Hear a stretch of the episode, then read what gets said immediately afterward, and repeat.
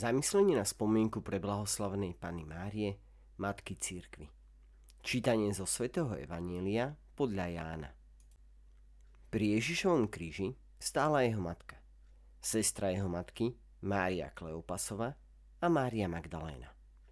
Keď Ježiš uzrel matku a pri nej učeníka, ktorého miloval, povedal matke. Žena, hľa, tvoj syn. Potom povedal učeníkovi. Hľa, tvoja matka. A od tej hodiny si učeník vzal k sebe. Potom Ježiš vo vedomí, že už je všetko dokonané, povedal, aby sa splnilo písmo. Žij s ním. Bola tam nádoba plná octu. Nastokli teda na izop špongiu, naplnenú octom a podali mu ju k ústam. Keď Ježiš okúsil ocot, povedal, je dokonané. Naklonil hlavu a odovzdal ducha. Keďže bol prípravný deň, Židia požiadali Piláta, aby ukrižovaným polámali nohy a sňali ich, aby nezostali tela na kríži cez sobotu, lebo v tú sobotu bol veľký sviatok. Prišli teda vojaci a polámali kosti prvému aj druhému, čo boli s ním ukrižovaní. No keď prišli k Ježišovi a videli, že je už mŕtvy, kosti mu nepolámali. Ale jeden z vojakov mu kopijou prebodol bok. A hneď vyšla krv a voda. Milí priatelia, dnes si pripomíname Máriu, matku církvy. V tomto zmysle uvažujeme o Máriinom duchovnom materstve spojení s církvou. O Márii, ktorá je sama o sebe matkou Božieho ľudu, pretože nik nemôže mať Boha za otca, kto nemá církev za svoju matku, ako povedal svätý Ciprián. Mária je matkou Božieho syna a zároveň matkou tých, ktorí milujú jej syna a tých, ktorých jej syn miluje. V súlade so slovami Krista na kríži, ktorý odovzdal Jánovi matku a matku zase Jánovi. Dávajúc svoje telo ľuďom a vracajúc svojho ducha otcovi, Ježiš Kristus dal svoju matku aj svojim priateľom.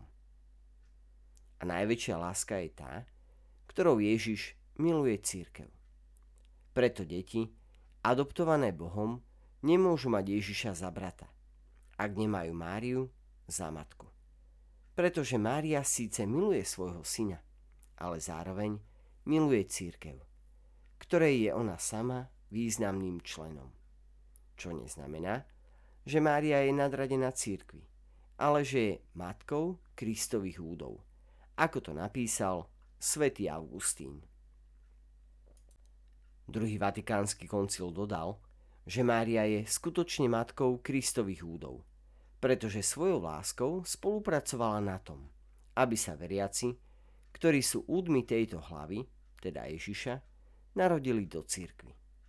Okrem toho, keď Mária, matka cirkvy, zostáva uprostred apoštolov vo večeradle, pripomína nám dar a pôsobenie Ducha Svetého v misijnej cirkvi.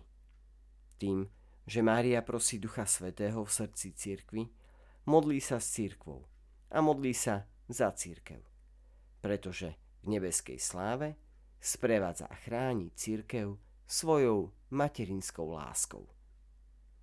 Mária sa stará o svoje deti. Preto jej môžeme zveriť celý život církvy. Ako to urobil pápež svätý Ján, svätý Pavol VI. O, Panna Mária, Matka církvy, Tebe odporúčame celú církev a náš ekumenický koncil. Myšlienky k dnešnému evanieliu. Svetý Bonaventura napísal, ako máme milujúcu matku – Staňme sa jej podobnými a napodobňujme jej lásku. Mala s nami súcit až do takej miery, že vôbec nebrala do úvahy svoje utrpenie. Pápež František povedal, Matka vykupiteľa nás predchádza a neustále nás utvrdzuje vo viere, v povolaní a v poslaní. Svojim príkladom pokory a disponovanosti k Božej vôli nám pomáha pretaviť našu vieru do radostného ohlasovania Evanielia bez hraníc. A katechizmus katolíckej cirkvi dodáva. Na konci tohto poslania Ducha Svetého sa Mária stáva ženou, novou Evou, matkou živ- žijúcich, matkou úplného Krista. Ako taká, zotrvávajúc dvanáctimi, jednomyselne na modlitbách, je prítomná na úsvite posledných čias, ktoré začne Duch Svetý na turičné ráno zjavením cirkvy. Milí priatelia, želáme vám krásny a požehnaný deň.